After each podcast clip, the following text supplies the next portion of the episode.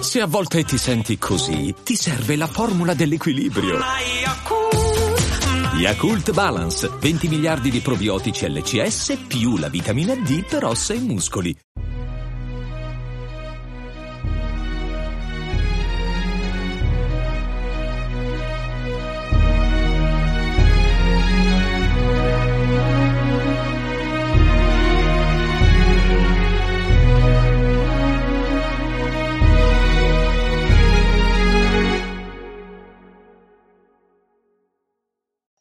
Tutti e benvenuti al ventiseiesimo episodio di Pillole di Scienza.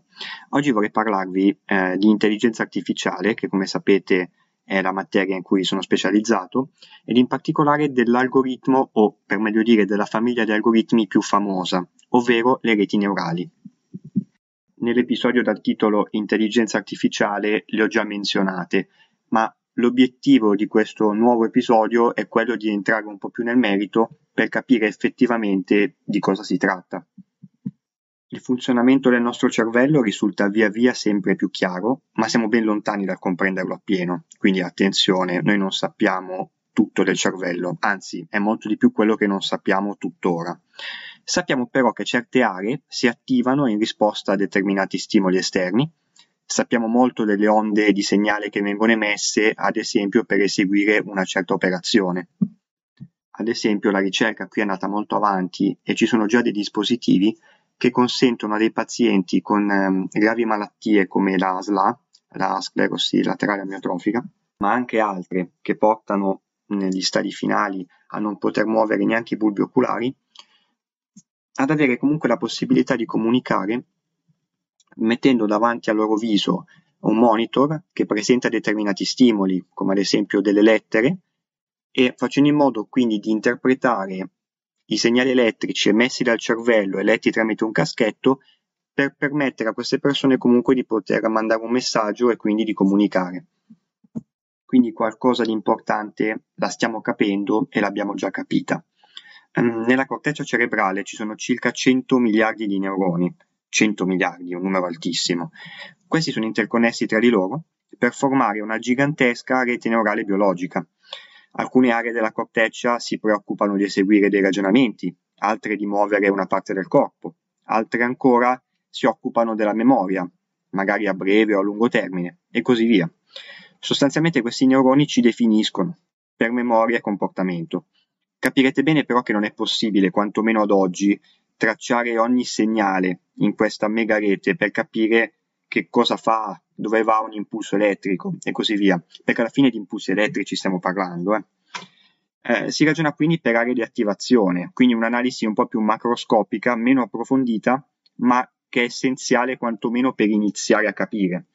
Eh, sulla scorta di questo modello che ci ha offerto la natura, matematici e informatici hanno provato ad utilizzare dei componenti che almeno in via approssimativa fossero in grado di replicare il comportamento di una rete neurale.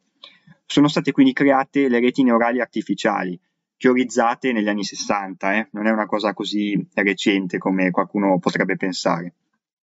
Ma appunto queste reti neurali altro non sono che dei modelli matematici.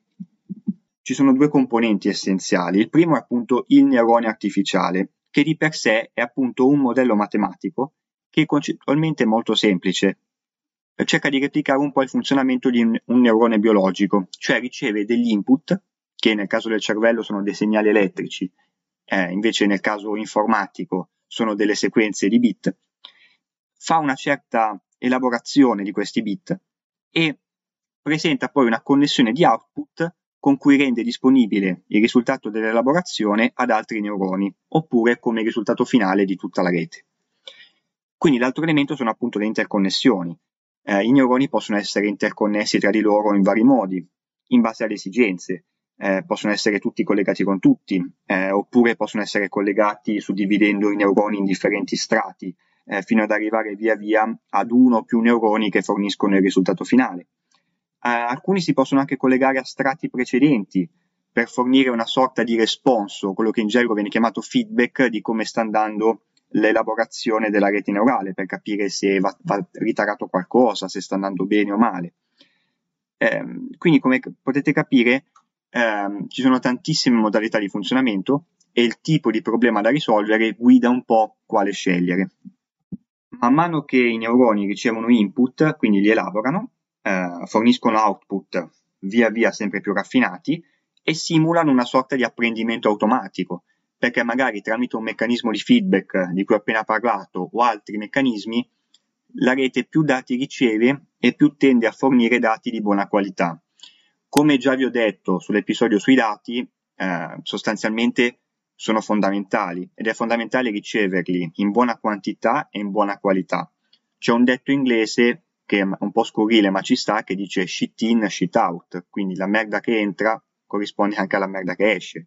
Quindi se i dati non sono di buona qualità, attenzione, potete fare la rete più bella del mondo, ma non funzionerà come, come bene come potreste pensare. Quindi questo, assodato questo aspetto, vediamo un po' di capire anche in quali modalità può funzionare una rete neurale. Immaginiamo di avere tanti dati in input ed anche degli esempi di risultati che vogliamo ottenere. Eh, ad esempio, mh, voglio riconoscere dei numeri scritti a penna su un foglio di carta, e però ho già appunto dei dati da fornire alla rete con delle associazioni che mi dicono determinati numeri scritti in un certo modo a quale valore effettivamente corrispondono. In questo caso una rete neurale può diventare brava, per così dire, a replicare un comportamento e a farlo suo. Parliamo di rete neurale supervisionata, appunto perché utilizza dei dati raccolti nel passato, magari anche da esseri umani, per potersi tarare sempre meglio di volta in volta. Eh, ci sono però dei casi dove non siamo così fortunati, cioè non abbiamo così tanti dati da analizzare con degli esempi già di risultato, ma dobbiamo fare in modo che sia la rete a indicarci la via. Ad esempio, immaginiamo di fare un'analisi di marketing, abbiamo degli utenti registrati a un sito e vogliamo chiedere alla rete di suddividerli secondo determinati criteri, a seconda ad esempio della loro attitudine a comprare o meno certi articoli. In questo modo la rete sarà lei a trovare una prima suddivisione perché non ha degli esempi e quindi girerà in modalità detta non supervisionata, quindi il contrario di quella precedente. C'è una terza modalità, che è quella dell'apprendimento con rinforzo, che prevede quello di dare dei meccanismi di premio o penalità alla nostra rete man mano che segue determinate operazioni appunto giuste o sbagliate. Eh, ad esempio i famosi robot aspirapolvere che si devono muovere in un ambiente che non conoscono quando vanno a sbattere da qualche parte o comunque non seguono una traiettoria ottimale per arrivare al loro obiettivo di coprire tutta la stanza, ricevono una penalità, altrimenti ricevono un premio e in questo modo ottimizzeranno sempre il loro percorso raggiungendo il loro scopo. Tutte queste modalità che dipendono appunto dalla tipologia di dati disponibili, nel caso dell'apprendimento con rinforzo potrebbero non essercene proprio perché la rete impara in itinere per così dire, prevedono comunque una fase di allenamento eh, in cui man mano vengono ricevuti dei dati, vengono analizzati e si va a creare il modello matematico complessivo del funzionamento di tutti i neuroni e delle loro interconnessioni. Um, nel caso supervisionato c'è anche una fase di test, perché visto che ho degli esempi di risultati, posso suddividere il mio set di dati iniziale in due e verificare come l'allenamento ha funzionato provando la rete con dati appunto di test che mi permettono di capire quanto il risultato è distante da quello reale. Eh, poi c'è una terza fase, che è quella più importante ed è quella per cui viene effettivamente costruita la rete, che è la fase che viene detta di, di predizione, quindi dove la rete deve fornire risultato su nuovi dati per permetterci appunto di, eh, di avere dei feedback su, su, quello che effettivamente ci interessa e non su dati passati che magari già conosciamo. Eh, come avrete capito da tutto questo discorso, si tratta quindi, lo ribadisco, di modelli matematici molto complessi, ma pur sempre modelli. Eh, la rete neurale è progettata da un essere umano, adesso ci sono degli strumenti che permettono di mh, crearne in maniera quantomeno semi- semi-automatizzata, già di alcune molto sofisticate per uh, risolvere determinati compiti. Però c'è sempre un essere umano che guida e sono sempre formule. Quindi il risultato, almeno idealmente, si potrebbe trovare con una formula gigantesca che però diciamo, molto difficilmente sarebbe eseguibile se non, questo, se non tramite appunto un algoritmo.